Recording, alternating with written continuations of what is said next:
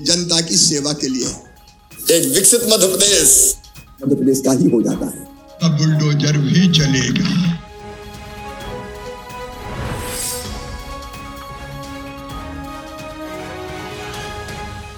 मुख्यमंत्री श्री शिवराज सिंह चौहान ने टीटी नगर स्टेडियम भोपाल में आयोजित मध्य प्रदेश शिखर खेल अलंकरण समारोह में उत्कृष्ट खिलाड़ियों और प्रशिक्षकों को एकलव्य विक्रम विश्वामित्र और लाइफ टाइम अचीवमेंट पुरस्कार से सम्मानित किया।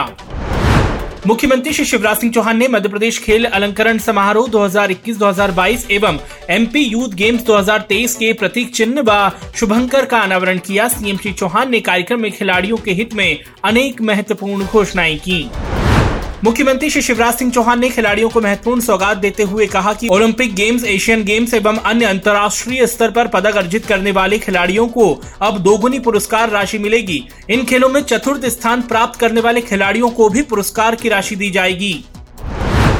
मुख्यमंत्री श्री शिवराज सिंह चौहान ने कहा कि राज्य के खेल पुरस्कार एकलव्य 15 से बढ़ाकर 20 खिलाड़ियों को, विक्रम पुरस्कार 12 से बढ़ाकर 20 एवं विश्वामित्र पुरस्कार 3 से बढ़ाकर 5 प्रशिक्षकों को दिया जाएगा।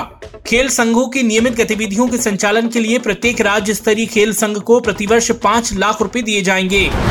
मुख्यमंत्री श्री शिवराज सिंह चौहान ने कहा कि प्रदेश में खेल अधोसंरचना का विस्तार हो रहा है। इसके सुव्यवस्थित संचालन के लिए खेल विभाग के अमले की पुनर्संरचना की जाएगी। साथ ही महानिदेशक खेल का पद भी सृजित किया जाएगा। खेल अकादमी के मुख्य तकनीकी सलाहकारों, प्रशिक्षकों आदि अमले की सेवा शर्तों को और उपयोगी बनाया जाएगा तथा उनके मानदेय में भी वृद्धि की जाएगी।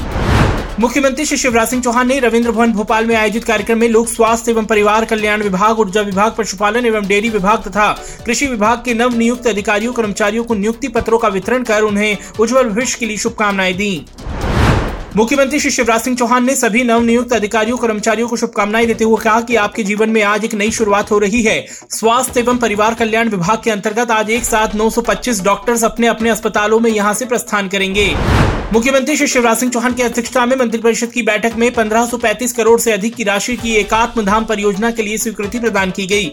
राज्य में कृषक कृषकों के समूह को थ्री हार्स पावर या अधिक क्षमता के स्थायी कृषि पंप कनेक्शन प्रदान करने के लिए मुख्यमंत्री कृषक मित्र योजना का अनुमोदन किया गया। कैबिनेट की बैठक में आंगनवाड़ी सहायिकाओं के मानसिक मानदेय में वृद्धि, मुरैना में नवीन चिकित्सा महाविद्यालय की स्थापना 1400 megawatt Morena energy storage hybrid परियोजना की स्वीकृति 10 सीएम राइज विद्यालय भवनों के निर्माण की स्वीकृति, नीमच में बायोटेक्नोलॉजी पार्क की स्थापना समेत कई महत्वपूर्ण निर्णय लिए गए।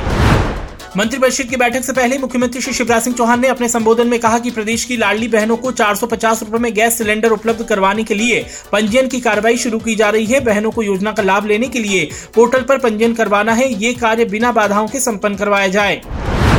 मुख्यमंत्री श्री शिवराज सिंह चौहान ने कहा है कि प्रदेश में 17 सितंबर से लाडली बहना आवास योजना के लिए भी आवेदन पत्र भरवाने का कार्य प्रारंभ होगा।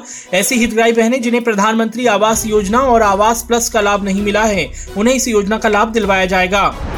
मुख्यमंत्री श्री शिवराज सिंह चौहान की अध्यक्षता में समत्व भवन में मुख्यमंत्री निवास में आज Madhya Pradesh urban development company के संचालक मंडल की बैठक हुई। मुख्यमंत्री श्री चौहान ने कार्यो की गुणवत्ता सुनिश्चित करने और कार्यो को समय आरोप पूरा करने के निर्देश दिए।